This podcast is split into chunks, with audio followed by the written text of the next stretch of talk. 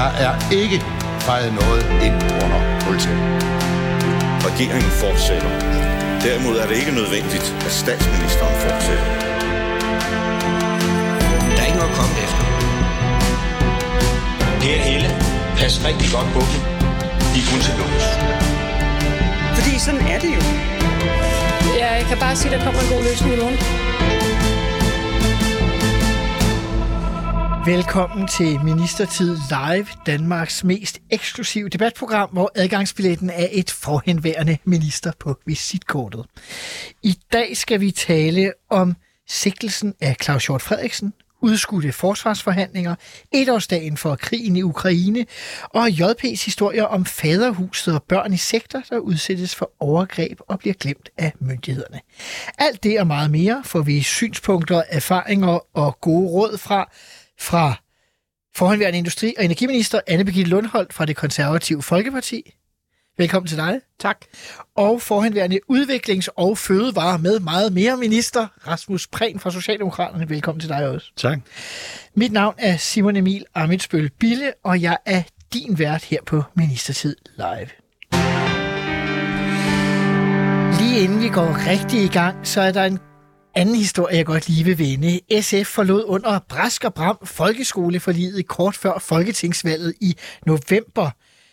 Nu har de fortrudt og prøvet at komme tilbage igen, men døren er lukket. Er det fair, Rasmus Prehn?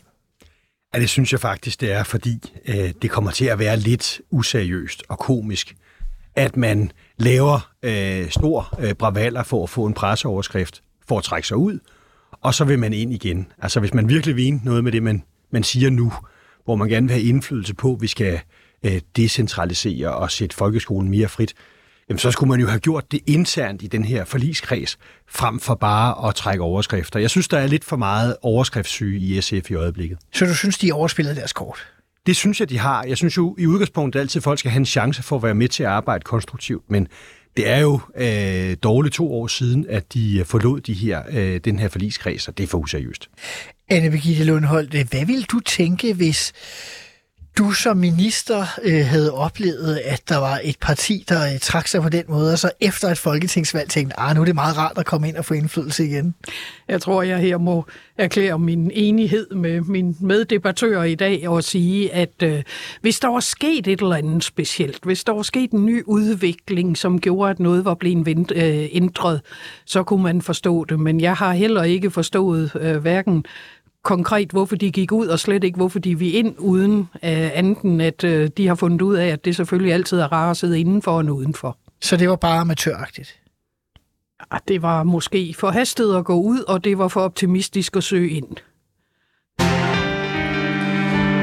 I dag er det 1 år siden, at Rusland angreb Ukraine. Der er mere end 8 millioner ukrainere på flugt.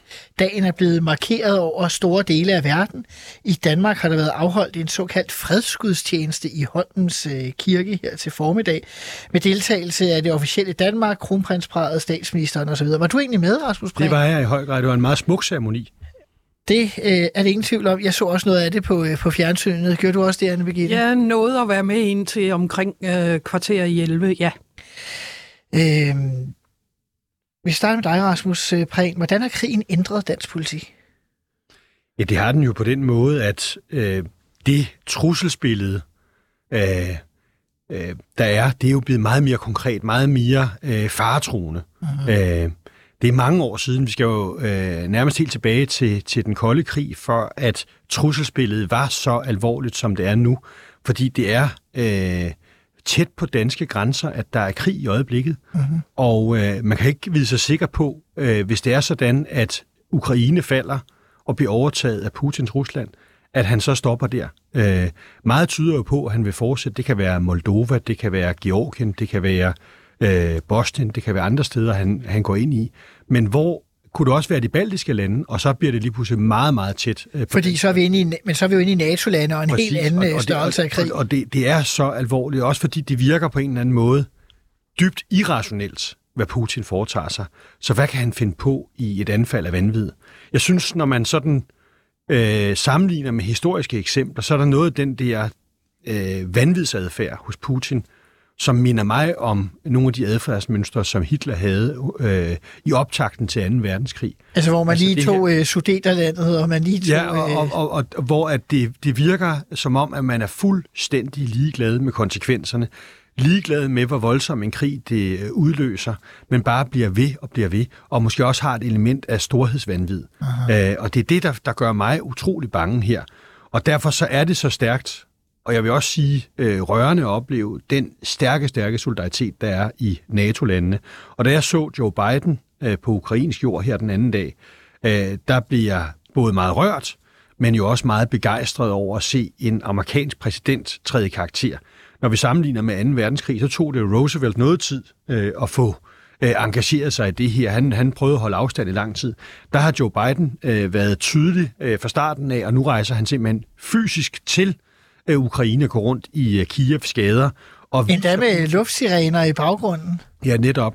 Så det viser, at det også er en præsident, der har mod, og en, der viser utvetydigt, at USA står bag Ukraine. Og det håber jeg så også fører til, at Putin og resten af Rusland indser, at det her, at de simpelthen op imod for store kræfter til, at de kan vinde den her krig. Men det virker jo desværre som om, at han bare bliver mere og mere vanvittig. Ja. Men altså, vi skulle meget gerne have dem til at give op. Det skulle vi gerne, Anne Birgitte Lundholt.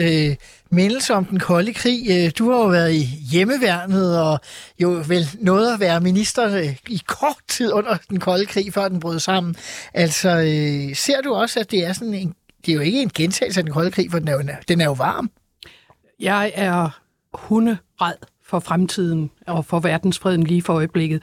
Og jeg er jo gammel nok til at have oplevet den kolde krig, og min politiske interesse og min indmelding faktisk i konservativ ungdom, da jeg var 14 år gammel, skyldtes netop forsvarspolitikken, den kolde krig, det røde kabinet, uansvarligheden, og det har jo holdt ved op i 80'erne, hvor jeg jo heldigvis også har kunne kæmpe både uddannet mig selv i hjemmeværnet igennem næsten 30 år, og jeg er det ikke mere, men har gjort det. Og det, jeg ser nu, der er jeg helt enig. Jeg ser 30'er-tendenser.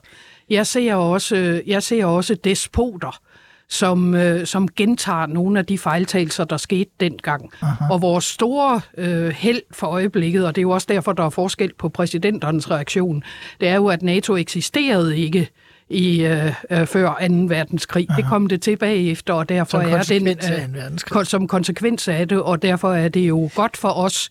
Men stadigvæk, jeg forstår simpelthen ikke, at der er nogen lande i verden, der kan støtte en despot som ham, men det er jo det, vi ofte ser, og det var det, vi så med Hitler, det var det, vi så med despoterne i førkrigstiden. Men jeg kan ikke være med at spørge alligevel, fordi selvom Rasmus Prehn taler om, at Biden står mere frem, end Roosevelt gjorde i 30'erne, og er mere tydelig, og man hjælper også osv.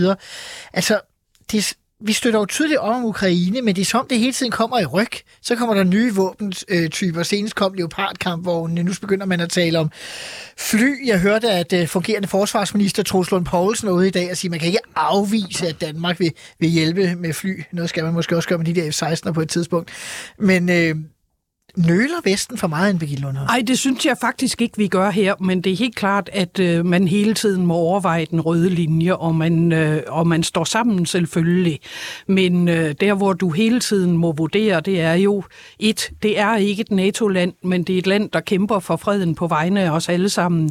Og det gør, at i det øjeblik, du ville sætte NATO ind, også med for eksempel NATO-kamppiloter eller andet, så ville det jo kunne blive opfattet som NATO, du var i kamp med, også mere officielt på den anden side.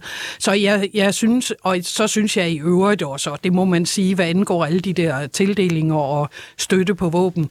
Altså, det er jo egentlig ikke noget, der hører hjemme i hele debatten, altså på det offentlige. Det burde jo være noget, der bare foregår i stilhed på ikke... Selvfølgelig må man godt vide det, og vi skal bakke op om det, men der foregår jo givet meget mere, som ikke kommer frem i pressen, og gudskelov for det. Men lad os så prøve at binde en krølle til noget af det, du sagde før, Rasmus Prehn. Ikke? Biden holdt sin store tale for nylig, og han sagde, at Putin havde forventet finlandisering af NATO, men nu blev det natoficering af Finland og Sverige, underforstået, at de er på vej ind i NATO.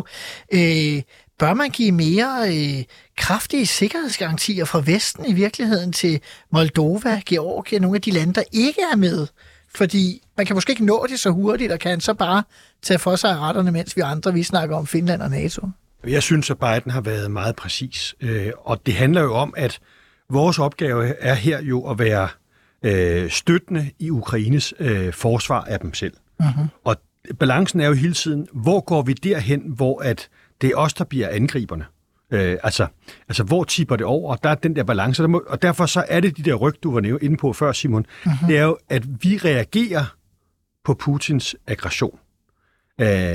Og vi skal ikke komme derhen, hvor han kan sige, at han reagerer på vores. Og det er sådan set også det, Anne Birgitte er inde på, at hvis han kan legitimere i den russiske offentlighed, at nu er han i krig med NATO, så kan krigen eskalere, og vi har en interesse i at deeskalere den her krig, ikke at eskalere den. Og derfor så er det hele tiden et spørgsmål om at tage bestik. Og og det er ikke kun fysiske våben, men det er jo også det retoriske våben. Og der synes jeg faktisk, selvom at Biden har været kritiseret, også for nogle gange at være uklar, og det har der også været eksempler på desværre, så har han på det seneste været usædvanlig skarp, og jeg synes hans også State of the Union address var virkelig, virkelig imponerende. Hvor han jo faktisk snakker om risikoen for 3. verdenskrig. Han er meget direkte. Han er meget klar i mailet, men ikke på en måde, hvor at man kan sige, at Rusland kan tage det ned som en trussel, men som en erklæret forsvarsvilje. Mm-hmm. Det er den balance, og det skal vi huske på, når man har med diplomati at gøre, så er det finmekanik retorisk, og det synes jeg faktisk, at NATO har præsteret, og jeg synes, USA har præsteret det til en flot. Hvis vi så bliver i den diplomatiske finmekanik, ja. Tyrkiet, og for så vidt Ungarn, har stadig ikke sagt endeligt ja. Jo, Ungarn har gjort det i dag. Ja, de har vist ikke gjort det, vel. Han har sagt det, Orbán har sagt, han vil anbefale det, så det sker jo nok. Men parlamentet har stadig ikke formelt godkendt det, men det kommer de nok til. Men Tyrkiet har jo sagt også, Erdogan har ligesom sagt, Finland, det kan vi nok finde ud af, men Sverige laver det der PKK pres, fordi Sverige har haft en anden holdning i forhold til det kurdiske mindretal i Tyrkiet. Tror jeg bare, at man skal sige, nå, men det er fordi, han har de der valg, som mange snakker om her i foråret, og det er overstået, så skal Sverige nok komme ind, eller ligger der en større udfordring for det vestlige sammenhold i det? Jeg er overbevist om, at Sverige og Finland kommer ind. Og jeg indrømmer, at jeg er jo ligesom så mange andre frygtelig træt af det der prangeri fra Erdogans side. Han har selvfølgelig, og det har ikke noget at gøre med Sveriges medlemskab, men jeg har jo opholdt mig i Tyrkiet også på det tidspunkt, hvor jeg var eksportambassadør, og blandt andet havde Tyrkiet.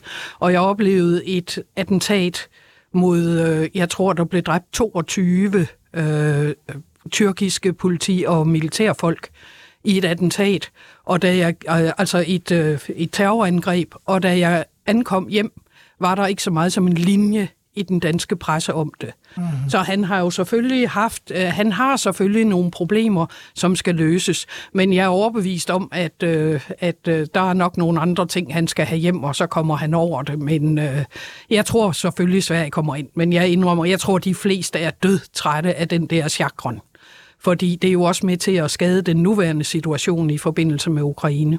Men det, der er så stærkt, er jo, at Sverige og Finland står sammen i solidaritet og siger, det er en for alle og alle for en. Mm-hmm. Det tror jeg er nødvendigt. Og så er det jo sådan, at når man er en sikkerhedsalliance med forskellige medlemslande, så har man også forskellige interesser. Og virkeligheden ser jo anderledes ud fra den tyrkiske vinkel, end den gør fra vores andres. Og der må vi tage den tid, det kræver at tale det her igennem med dem, så de også ser den udvidelse af NATO, som er helt rigtig, og der er jeg fuldstændig enig med Anne Birgitte, at de også kan se det som noget, de kan være i, og som sker i værdighed med deres, set ud fra deres betragtning. Så folk skal slå koldt vand i blodet, når der begynder at komme folk, der snakker om sådan noget med, at så må Tyrkiet ud af NATO, fordi så vi kan få Sverige og Finland eller Sverige med. Der skal være så koldt vand i blodet og sige, sådan er diplomatiet. Det handler om at bruge kræfter på og fokusere på, hvor vi er enige og styrke samarbejdet, ikke tale os væk fra hinanden. Nej. Og jeg, nu har der jo været en tragisk og ulykkelig situation med jordskælv i Tyrkiet, og der har det jo været så rigtigt og helt nødvendigt, at så mange lande, herunder også Danmark, har engageret sig i at række ud og hjælpe. Uh-huh. Og jeg noterede også, at statsministeren i dag på den her gudstjeneste, som var dedikeret til Ukraine, også valgte at adressere jordskælvene i Tyrkiet og i Syrien og sige, at Danmark også er solidarisk der. Og det er jo den måde at tænke på, hvor vi fokuserer på alliancerne, på fællesskabet, på solidariteten, og taler os mod hinanden, i stedet for væk fra hinanden. Det er helt afgørende. Men der har også været kritik af, at hjælpen til Tyrkiet og Syrien i forhold til det her har været meget lille set i forhold til den hjælp, man laver andre steder, selvom der har været 46.000, 50.000 snart, der er døde. Jeg mener ikke. Altså, jeg har hørt alle kommentaren, det er jo et kæmpe område, der er ramt. Og jeg har hørt alle kommentarerne om, at både Tyrkiet og den internationale hjælp, der er kommet til at være rigtig godt velorganiseret. Men det er klart, du kan finde nogle steder dernede, hvor det er sværere, fordi det simpelthen er menneskeligt umuligt at nå at rydde det hele op. Men jeg vil lige kommentere den der med Tyrkiet og sige, at Tyrkiet er jo en vigtig partner i NATO, og derfor er det meget, meget vigtigt, at vi opnår en aftale, hvor både de nordiske lande og Tyrkiet kan se sig selv. Jeg ville meget, meget nødig have Tyrkiet til at stå uden at være NATO-tilknyttet på den geografiske beliggenhed, de har, og med den styrke, de har. De har mange undervåben, så at sige, i Tyrkiet. Ikke? Det har de. Og det er jo ikke så længe siden, at der var en lidt ubehagelig fløten mellem Putin og Erdogan. Og det er jeg helt enig med Anne Birgitte. Det har vi ikke lyst til at se mere af. Vi vil have dem med på holdet ud fra de geopolitiske interesser, som vi har. Det er temmelig afgørende.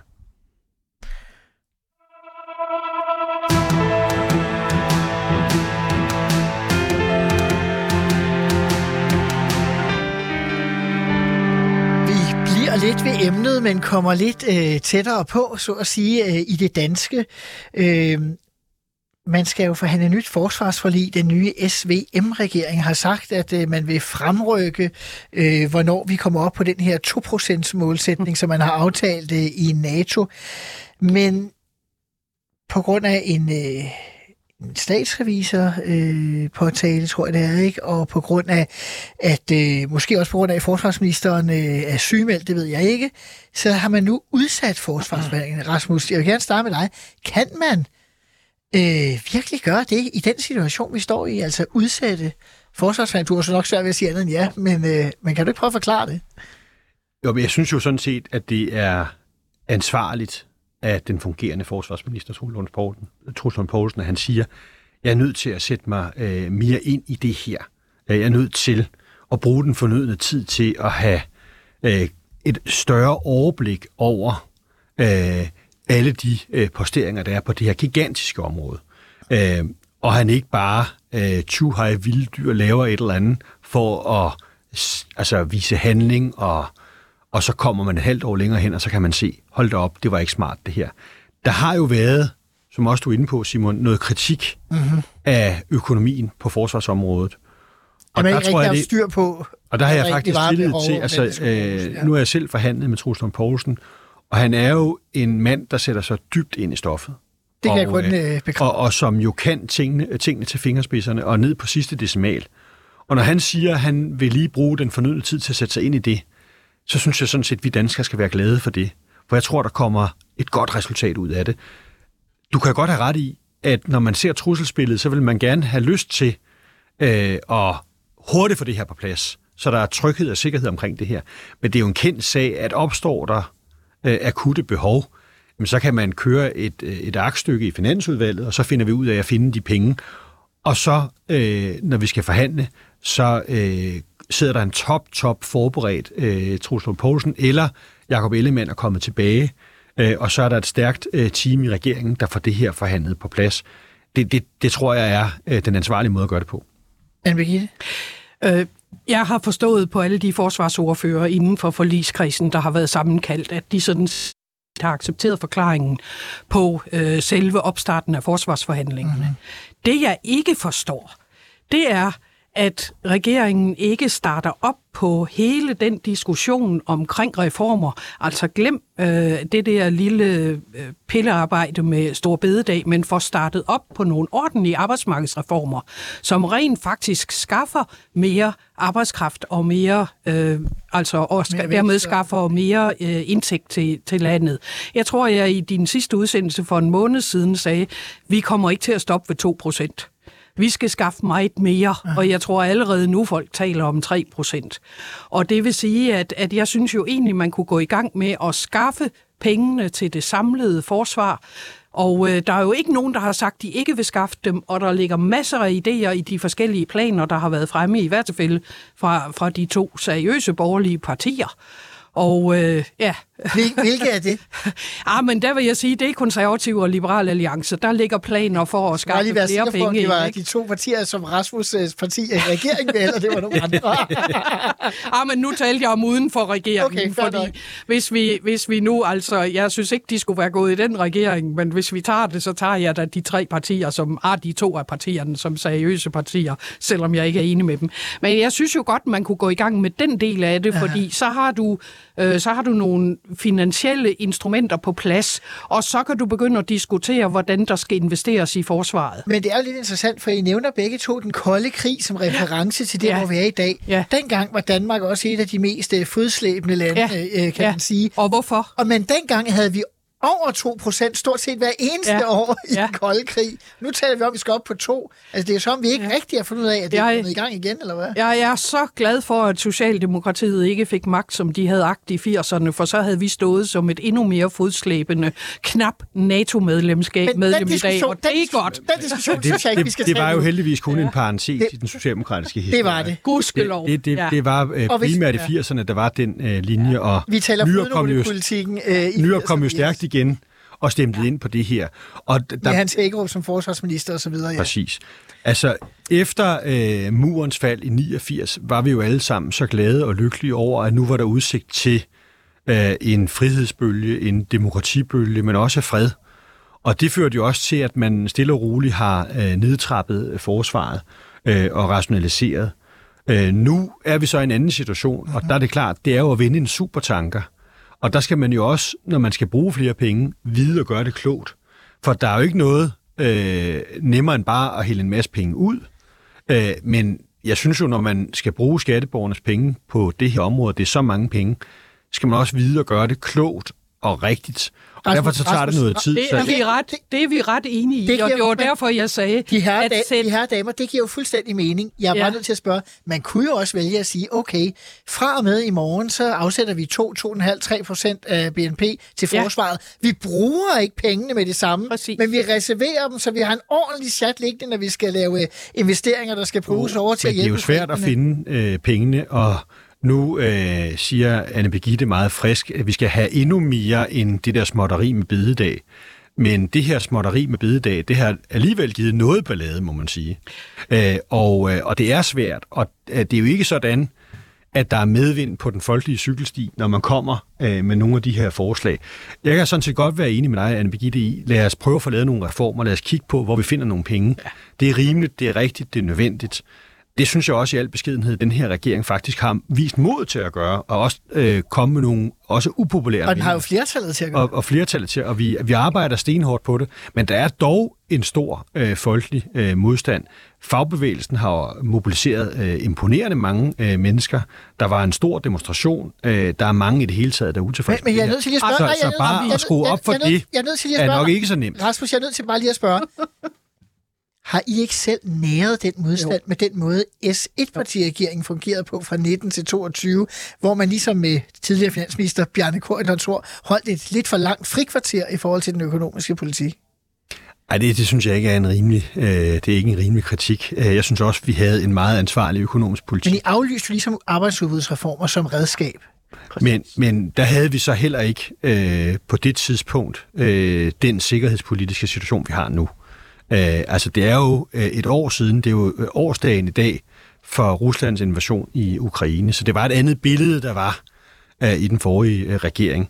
Og da det var, at vi så det trusselsbillede, gik vi jo i gang med, og der lavede vi også det nationale kompromis, hvor man var enige om at bruge mere på forsvar. Så og blandt andet for at afskaffe forsvarsforbeholdet. Netop. Så jeg synes jo, man fra starten af har vist ansvar her. Altså uanset hvor længe man taler om det, så er jeg enig i, at man kan ikke forsvare. Man holdt nemlig frikvarter, man var ikke villig til det. til rigtig at gå i gang med det. Og nu er der jo mange, der siger, at Socialdemokraterne skal sidde i regeringen for at lave reformer, men det er jo fordi, de ikke gider at lave dem, når de ikke er i regeringen. Men det er noget helt andet. Men når det drejer sig om selve det at lave... Med hele det her velfærdsforlig under Helle Thornings lederskab. Ja, Helle Thorning og Corydon, ja. Dem vil jeg gerne rose. Men også i opposition. Ja. Også i opposition, ikke? Ja, men jeg vil gerne rose Corydon og Helle Thorning, fordi de var rent faktisk modige i den tid, de sad i regeringen. Altså det, vi taler om nu, det er, at man laver den der kobling og siger, at nu lægger man et upopulært forslag ud, og så har man lavet en stor reform. Og det er det, jeg anker på. Og sige, at i stedet for at lave rigtige reformer, så lægger man, og hvad er rigtige reformer, Anne? Jamen, rigtige reformer, det er jo rigtige arbejdsmarkedsreformer. Og der var jo altså, blandt andet det parti, jeg selv er medlem af, lagde jo faktisk en plan frem. Og du kan være enig eller uenig i alle elementerne, men det var der jo en plan, der skaffede noget, der, jeg kan ikke huske, det var lidt over 20.000, ikke? Hvis ikke det var mere.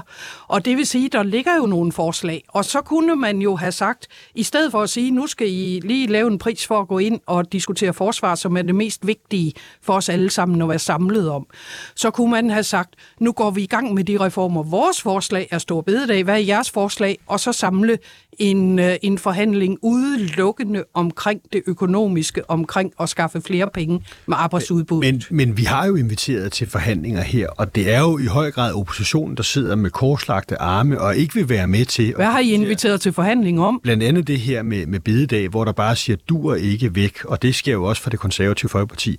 Og det udspil... Nej, det er faktisk... Jeg ved godt, at det er det tegn, man giver. Og det udspil, som der var fra Konservative Folkepartis side op mod valget, det var jo mere den helt store klassefest for de rigeste, der skulle have massive skattelettelser, mere end det var arbejdsudbudsreformer. Det er det, vi hørte i valget, men jeg synes, man skal sætte sig ned og læse, hvad der rent faktisk kom frem, og så tage valgretorikken væk. Man kan jo ikke lave en forhandling og sige, nu indbyder vi til forhandling, vi har flertal for at afskaffe store bededag, og forhandlingen går nu ud på, vil I være med, eller vil I ikke være med? Men man kan sige, der startede man, der er blevet modereret lidt på det nu, så det ser ud til, at vi nu kan komme hen til at få lavet et forsvarsforlig med flere partier, så må vi se, hvor hurtigt man får fremskyndet de der... Jeg vil godt kvittere og sige, gudskelov, at det blev en afkoblet forsvaret.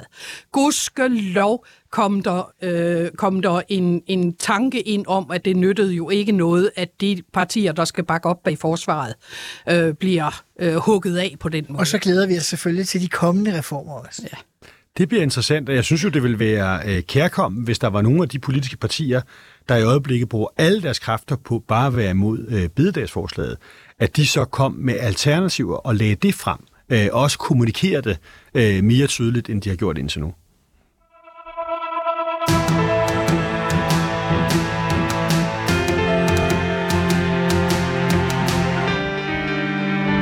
Forlader Ukraine og forsvarsforlig, men bliver på forsvarsområdet, kan man sige. Fordi for et par dage siden lagde forhenværende forsvarsminister Claus Hjort Frederiksen en update op på Facebook. Der indledte han med at skrive, at han havde for en halv time siden taget afsked med betjente fra PET, der foreviste mig et anklageskrift om overtrædelse af straffelovens paragraf 109 om røbelse eller videregivelse af statshemmeligheder. Anklageskriftet er klassificeret som hemmeligt, så det holder jeg for mig selv. Han skriver dog, at jeg bestrider at have overskredet grænserne for min vidtgående ytringsfrihed som politiker, og jeg har ikke afsløret angivelige statshemmeligheder. Punktum. Kan man... det er jo noget usædvanligt at have en straffelovssag mod en tidligere minister, en tidligere forsvarsminister på den her måde. Der er mange, der sådan, i debatten taler om, at det hører det andre samfund til, især hvis der bliver tale om en sag bag lukkede døre, Anne Birgitte Lundholt. Hvad tænker du egentlig om det? Altså, jeg tænker, at hvad der er sket nu, det er én ting.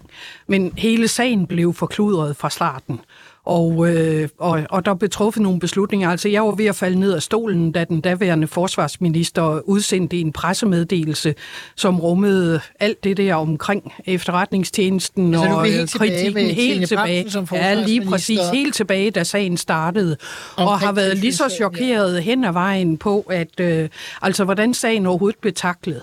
Og når den nu er taklet på den måde, at der er en, der har været fængslet længe, der skal for retten, og du så kommer med et anklageskrift, så har jeg det nok på den måde, at hvis den er kommet så langt, så kan du næsten ikke gøre andet end at så lade det køre, og så håbe på, at det bliver afklaret der. Men når du siger engang, mener jeg aldrig nogensinde, de to sager skulle have været startet, det skulle man have klaret på en anden måde.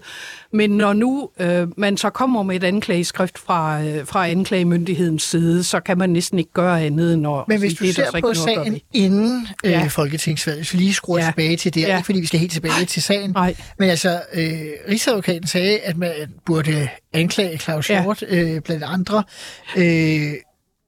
Men man valgte jo ikke at ophæve hans immunitet i Folketinget. Men den har jo den lille specielle, at jeg har det jo også sådan, at hvis jeg skal stemme om noget, vil jeg gerne vide, hvad jeg stemmer om. Og på en eller anden måde burde, og det er jo der, det hele er gået galt, fordi du kan jo ikke sidde i Folketingssalen og stemme om noget, du ikke ved, hvad er. Og det er jo det, der gik galt i den sag, men den skulle bare aldrig have været dertil. Men mener du virkelig, at alle 179 folketingsmedlemmer skal orientere sig? Så den forhenværende S-regering, det kan man vel sige, der var en vis rimelighed i, sagde, at man tager toppen af Folketingets partier og taler med dem om det og siger, hey, kan I være med til at ophæve immuniteten her? Fordi ellers kan man jo aldrig lave en sag for nogen, som har overtrådt deres beføjelser og ytringsfrihed i forhold til den slags sager. Jamen, de blev også pålagt en tavshed, som gjorde... Altså, jeg mener, hvis man endelig skulle have gjort det, så skulle man have fundet en måde, hvor du kunne orientere så tilstrækkeligt meget under hemmelighedsstempel. Under skærpet fortrolighed, så man trods alt havde en vis anelse om, hvad der foregik. Man behøvede jo ikke at åbne det hele, det kunne du så gøre til partilederne, men det, at du sidder fuldstændig blindfoldet og skal stemme, det forstår jeg godt gav den reaktion, det gjorde. Men det skyldes jo også, at der har været klumret i den sag længe inden. Nu har jeg jo kun en kort radikal karriere bag mig, men jeg er nødt til at spørge, at i de gode gamle dage, situationstegn, havde de fire gamle partier, S, R, V og K, så ikke enten ordnet sagen bag ved alle døre, eller hvis man endelig skulle lave tiltalen, snakket om at få ophævet den her immunitet, uden at involvere alle de nye partier. Var det ikke sådan, man havde gjort i 80'erne, Anne Birgitte Lundholt? Jeg tror, at den sag havde været taklet anderledes, hvad angik hele presseaffæren, inden vi overhovedet gik ind i alt det der, så var vi aldrig kommet dertil. Vi havde jo så et Venstre og Konservativ, så du selv er fra, kommer til dig lige om lidt, Rasmus Prehn, der i valgkampen, og før valget, det var helt forfærdeligt, at man skulle lave den her sag. Nu sidder Venstre i regering, og nu, så mener man ikke så meget. Nej, ja, altså, det er vel det, der hedder parlamentarismens nødvendighedslov, at hvis du går ind, så er der samtidig noget, du må tykke sammen om, og noget, du ikke må tykke sammen om, så skal man jo lade være at gå ind i regeringen, hvis ikke man er enig om det, der sker. Hvad synes du om den kunstneriske udførelse? Ikke god. Ikke god. Rasmus Prehn, så vender jeg mig over mod dig. Du repræsenterer et parti, der både sad i regeringen før, da man prøvede for Folketinget at ophæve immuniteten, men jo også et parti, der sad du selv på ministerbænkene. Mm-hmm. Du sidder stadig i Folketinget for det parti, der så er det store statsministerparti i den her regering. Kan du ikke godt se, at det ser lidt mærkeligt ud udefra? Jo, men sagen er jo, at vi er nødt til at overlade det her til de myndigheder, der har med det at gøre. Der er en anklagemyndighed, som har besluttet nu for at rejse tiltale osv., og så er der en domstol, der skal afgøre det her. Mm-hmm. Og det må vi simpelthen have tillid til de ordner. Det er jo en meget alvorlig sag, når man videregiver fortrolige oplysninger, og det er jo så også det, de har vurderet her. Så kan man jo godt have en række personlige sympatier. Jeg har jo selv været i udvalg og rejst med Claus Hjort Frederiksen og oplever ham som et utroligt behageligt menneske, og en situation, hvor at man kender en kollega så godt, og også har hørt nogle af de ting, han har sagt, og hører hans forklaring, så kan man jo godt synes, skal han nu slæbes igennem alt det her? Men sagen er bare den, vi har magtens tredeling, og hvis det er sådan, at juristerne vurderer, at det er det her, der skal til, så må sagen gå den gang, og så har jeg tillid til det domstolen at finde ud af, hvad der er rigtigt og forkert her. Og så kan man altid diskutere, kunne man håndtere det på den ene eller på den anden måde. Og jeg tror ikke, der er nogen her, der har haft ondt i sinde, eller har gjort det klodset eller dårligt kommunikeret med vilje. Det er bare meget, meget svære situationer, det her. Jeg tror, alle har prøvet at gøre deres yderste, og det er jo selvfølgelig trist og ulykkeligt, vi er kommet hertil. Så du siger indirekte, at en række af de borgerlige partier slog sig rive lidt med af deres personlige følelser for Claus Hjort Frederiksen før valget? Men politik er også følelser. Og når man er i en valgkamp, er det vel også rimeligt nok, at man kan udtrykke for, hvad man føler, hvad man... Altså, hvis de politikere var blevet spurgt om i valgkampen, at hvis det er sådan, at anklagemyndigheden rejser tiltale osv., hvis så går op imod det, så vil de jo sige, at vi har magtens tredeling, de vil respektere det. Men i en politisk debat, hvor man taler om, hvad man har sympati for, hvad man synes, hvad man oplever, der er det vel også rimeligt nok, at man giver udtryk for det. Et sidste spørgsmål i den her sag, det som jo måske er med til at gøre den endnu mere spektakulær, det er, at hvis Claus Hjort Frederiksen nu havde været 55 i stedet for 75, så var han fortsat 10 eller 15, 20 år i Folketinget, så ville immuniteten have reddet ham for forældelse, og der var aldrig blevet en sag. Er det ikke lidt mærkeligt, at alene fordi Claus Hjort Frederiksen bliver folkepensionist, så bliver der en sag imod ham? Men hvis han havde været en af vores egne, så at sige, på Christiansborg, så var der ikke blevet nogen sag.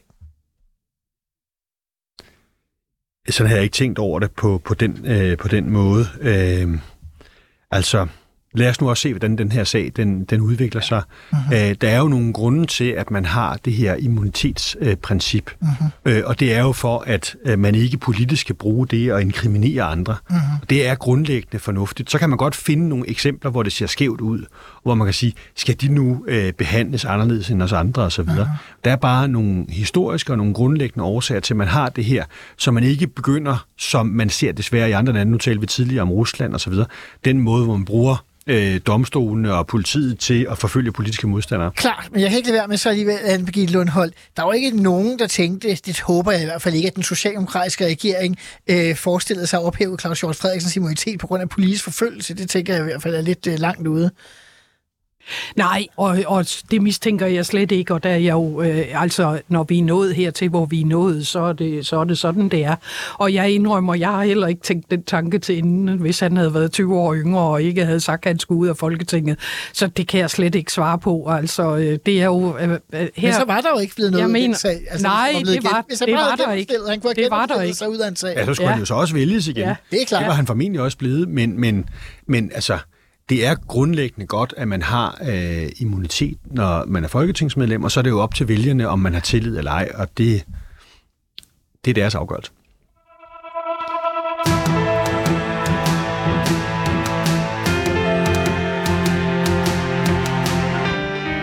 Så vender vi blikket væk fra forsvarspolitikken.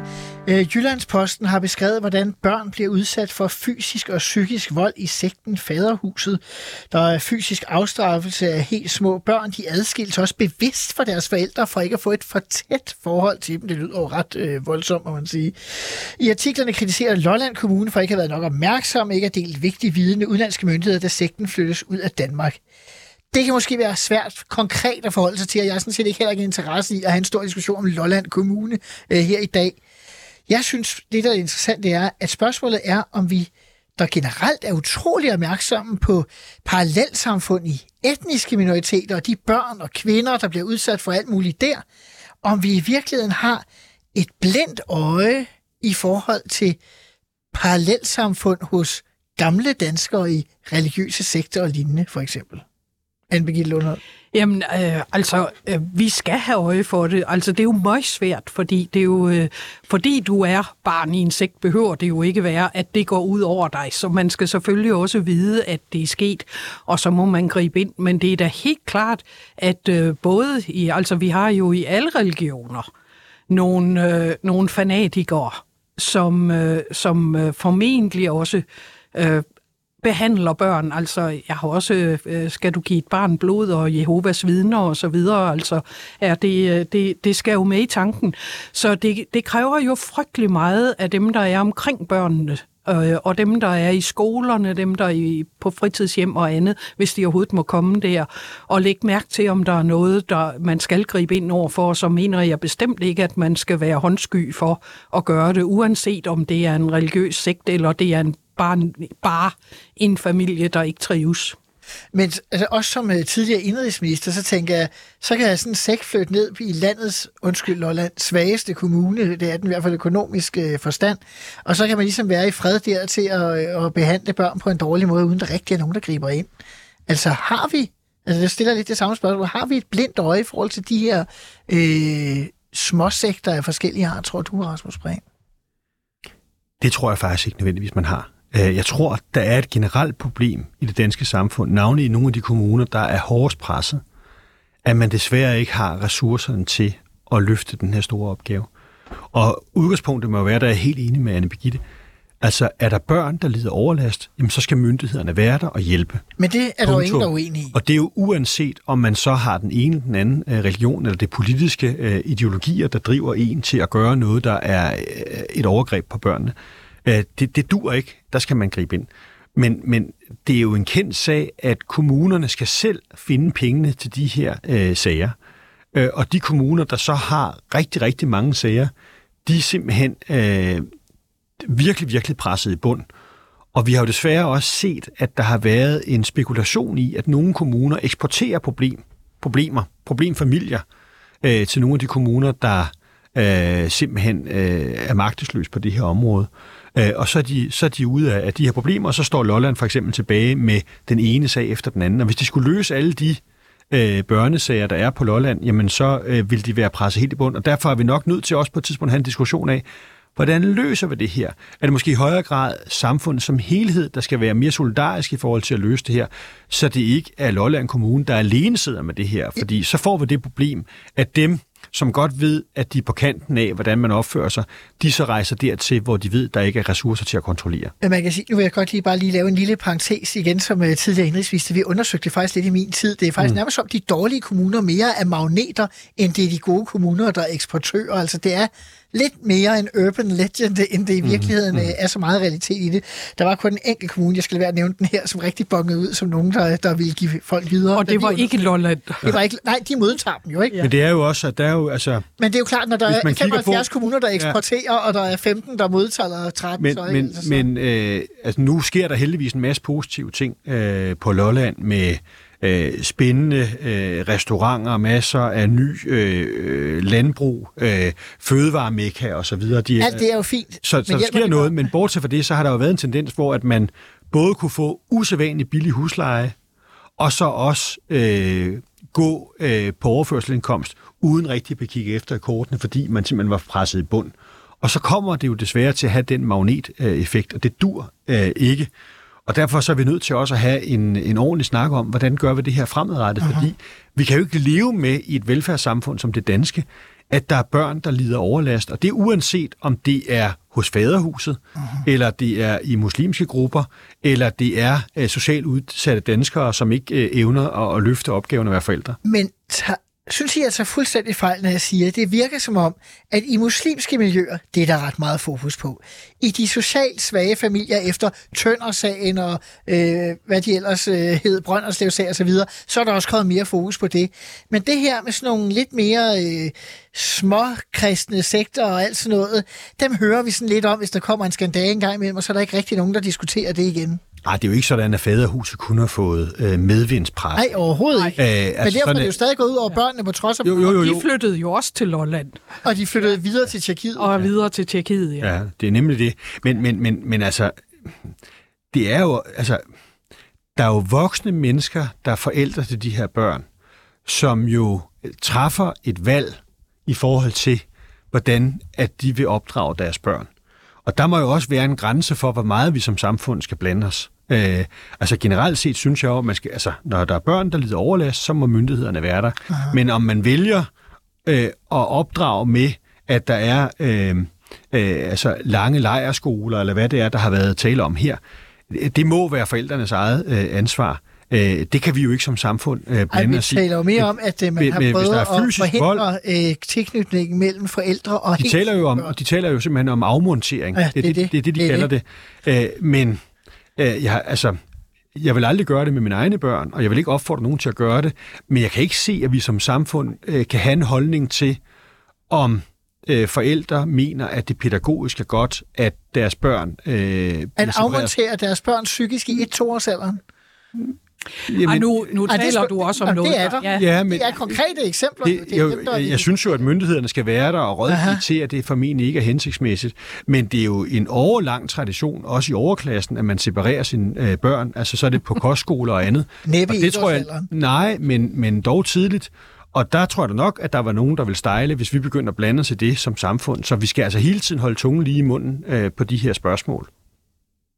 Jeg er helt enig. Du er nødt til at tage en konkret vurdering i det enkelte tilfælde, fordi hvordan man indretter sig. Altså, nogen kan finde på at flytte ud på en gård og uden elektricitet og så videre, og leve som for 200 år siden, og det kan vi jo ikke blande os i, med mindre at børnene lider overlast. Ja. Men vi går ud. Der er børn, der bliver slået, eller børn, der ikke får mad, eller altså misrygtes på anden måde, så skal vi da gribe ind med det samme, og gerne i meget større omfang, end der sker i dag. Men i forhold til, at man kan have en særlig ideologisk eller religiøs tilgang til, hvordan man opdrager sine børn, det tror jeg, vi skal passe meget på med at blande som samfund. Tror du, socialministeren ville svare det samme som dig? Der er formentlig en hård linje der, men jeg ved også bare af erfaring, at hvis man er for hård i forhold til de her, så kommer man til også at gribe ind nogle steder, hvor man ikke skulle have grebet ind. Og der skal vi altså passe på, for vi skulle gerne leve et frit samfund, hvor man også har sin egen fri vilje til at bestemme, hvad man gør med sine børn.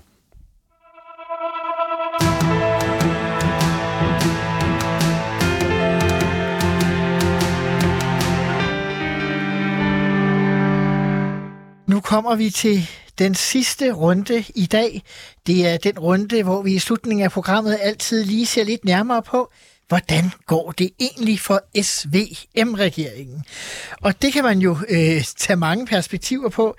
Et af de perspektiver, man kunne tage, det er at kigge lidt nærmere på den meningsmåling, som Danmarks Radio og Altinget offentliggjorde i den her uge fra Opinion. Hvis man ser i forhold til folketingsvalget, så står Socialdemokraterne 5,6% under valget. Venstre står 3,9% under valget. Moderaterne 1,8% under valget. Det vil sige, man kan vel sige på en anden måde, man står til gedigne vælgertæsk, Rasmus Prehn. Har danskerne egentlig sagt, at det var ikke nogen god idé at få den her brede regering over midten? Er det det signal, I læser? Altså med undtagelse af Mette Frederiksens seneste regering, der jo faktisk var populær hele vejen igennem, så har der jo stort set altid været den tendens, når en regering træder til, så dykker den i målingerne med det samme. Og det er så også det, der sker her, også fordi man lægger nogle upopulære forslag frem, som jeg mener er ansvarlige og rigtige, men de er upopulære, så får man nogle stryg i meningsmålingerne. Det må man så stå igennem. Og så det, vi må håbe på, det er jo så, at målingerne retter sig frem mod et valg. Men en gang imellem, så skal man ture og træffe upopulære, men nødvendige beslutninger. Men vi taler om en regering, der står til at miste 20 mandater i den her måling, Anne Birgitte Lundholt. Og jeg tror, at en af årsagerne til det er faktisk ikke, at man er en flertalsregering, heller ikke, at man har et program, man kan være uenig i, men det er måden, man udfører det på. Aha. Fordi selvom man har et flertal, behøver man jo ikke at opføre sig som en enehersker. Og jeg tror, det er det folk protesterer imod, at det virker som om, man siger, at det her, det kommer vi så mere, I kan være uenige, men vi har jo flertallet, så det går vi igennem med. Så mange forslag er der jo heller ikke, men og det er den måde. Altså man kan jo godt, selvom man er en flertalsregering, prøve på at finde en måde at kommunikere på, som man åbner armene og sover for andre. Men når du siger det, så er det vel stor bededag, du tænker på, for er der mange andre? Ja, men det er jo det eneste forslag, der er lagt frem, altså. Så det er jo, jeg kan ikke rente andre ud over ting, som bare skulle frem. Men så lad os glemme den. Men det er bare generelt set den holdning, man har som regering, selvom man har et flertal. Jeg lærte det. En lille bitte ting. Jeg lærte det, da jeg kom ind. Jeg kom jo og havde været administrerende direktør og kom ind som minister, og det allerførste, jeg skulle lave, var et stort erhvervsforslag. Og der kom nogle, og jeg havde flertal for det, og der kom nogle forslag fra Socialdemokratiet, fra Bjørn Vest, og jeg sagde nej til dem og sagde, jeg har flertallet. Det tog mig et halvt år at genoprette det forhold. Og jeg kunne lige så godt have sagt ja dengang, så havde jeg haft et fredsommeligt forhold, også det første halvår. Og derfor lærte jeg det by the hard way, da jeg kom ind uden at have folketingserfaring overhovedet, at det skal man ikke gøre. Han tilgav mig, Bjørn Vest. Rasmus, er det for svært, når man har flertallet selv i virkeligheden? Altså, det er jo også et benspænd på en eller anden måde, at man... Men det er også en fordel, at man kan gennemføre sin politik, og man har noget stabilitet. Og det, jeg er sikker på, at Mette har indprintet over for sine minister, at de skal række ud til alle de partier, der vil samarbejde. Uh-huh. Det er den socialdemokratiske linje, at uanset at vi har et flertal på plads, så skal vi altid prøve det, som Anne Birgitte også er inde på her, og række ud til nogle andre. Mm. Jeg har selv prøvet det som minister. Jeg sad med et færdigt flertal. Der var partier, der var så små, så de ikke havde tid til at møde op. Men så ringede jeg der til de pågældende og gjorde opmærksom på, at vi var faktisk ved at lave sådan og sådan og sådan, om ikke de havde lyst til at være med. Og, altså række ud, samarbejde og lave brede aftaler. Det ville være trist, hvis vi får alt for mange eksempler på, at det er et snævert flertal, der banker noget igennem. Uh-huh. Vi skal have det samarbejdende folkestyre. Det er også det, danskerne stemte for til folketingsvalget. De sagde, vi vil gerne have et bredt samarbejde. Vi vil gerne have samarbejde. Og det er jeg sikker på, at alle ministerne er stærkt optaget af. Den tidligere socialdemokratiske toprådgiver Norah Reddington, han har været ved at sige, nu vil alle til den her meningsmåling sige, vi tager det med knusende ro. Alt er godt og fred og idyl. Spinalarm, tror jeg, han kaldte det på de sociale medier. Mm. Altså, det kan godt være, at det er for taget at spørge dig, Rasmus, at starte med Anne Birgitte. Tror du ikke, der er lidt panik, især i Socialdemokratiet og Venstre, fordi Moderaterne, altså Lars Løkke, han er sgu nok ligeglad med, om der er 28 mandater. Det sidste er jeg helt enig med dig i. Jeg tror ikke, at man kan sige panik endnu så tidligt på en valgperiode, men jeg er da overbevist om, at det giver anledning til eftertanke i regeringen. Altså Venstre står til sit værste valg i historien. Ja, det gør det. Danmarks ældste parti står til værste valg. Jeg er overbevist om, at der internt selvfølgelig er en nervøsitet for, om det her det holder ved. Altså, den tendens holder ved. Det er man ikke særlig op. Tror du, regeringen kan arbejde sig ud af det? Og så skal de i hvert tilfælde ændre attitude, men hvis de gør det, så kan det da godt hænde sig. Altså, når jeg spørger, så er det, fordi jeg har jo selv den tvivlsom fornøjelse og erfaring at have været medlem af en regering, som aldrig nogensinde stod til genvalg i en eneste måling igennem hele valgperioden. Så det, på et tidspunkt kan det jo godt begynde at slide lidt, ikke, Rasmus? Jo. Jamen, det kan det da, og altså, jeg har nu lidt svært ved at forstå det, du siger, Anne Birgitte, med at der skulle være et attitudeproblem. Men jeg vil gerne tænke lidt mere over det, altså hvis vi kan gøre noget mere i forhold til og signalere noget mere ydmyghed, noget mere inddragelse, noget mere bredt samarbejde, så skal vi selvfølgelig gøre det. Men jeg tænker, at vi er et par måneder henne efter valget, og vi har lagt nogle forslag fremme, som jeg mener er ansvarlige og rigtige, men som er upopulære. Og der tror jeg, at tilgangen til det er lidt ligesom, hvis man for eksempel skal løbe et maratonløb. Man ved, man rammer muren. Altså man ved, at det kommer til at gøre pokkers ondt. Det bliver helvede på jord i en halv time. Så kommer man ud på den anden side, og så kommer man i mål, og så betyder det ikke så meget, at man havde det dyk. Og der tror jeg, at det er den måde, man tænker over det. Så man skal klemme ballerne sammen og klemme ballerne sammen, og så klemme på, og så bliver der jo også tid til at lægge mere populære forslag frem. Så jeg tror sagtens, man kan arbejde. Så det er den tre måneder før valget. Den strategi med de første halvdel af valgperioden, der er det. Men vi skal gøre det, der er nødvendigt. Men der er jo så mange gode ting på paletten, og når man ser regeringsgrundlaget, det synes jeg jo er et super spændende projekt, så der bliver masser af god politik at lægge frem. Anne Birgitte Lundholt og Rasmus Prehn, I skal have tak, fordi I vil være med i Ministertid Live til hård diskussion om arbejdsudbudsreformer, men ved næsten fred og idyl om, at man skal huske hinanden i politik her til sidst. Jeg er tilbage allerede i morgen med en ny ministertidsudsendelse. Det er en af de klassiske ministertidsudsendelser, hvor tidligere udviklings- og klimaminister Rasmus Helveg er i studiet, og han blandt andet kommer med meget hårde anklager imod Finansministeriet for bevidst at modarbejde de enkelte ministre og bruge EU som redskab til at tryne fagministrene. Lyt med i morgen og lyt med næste fredag, når der er mere ministertid.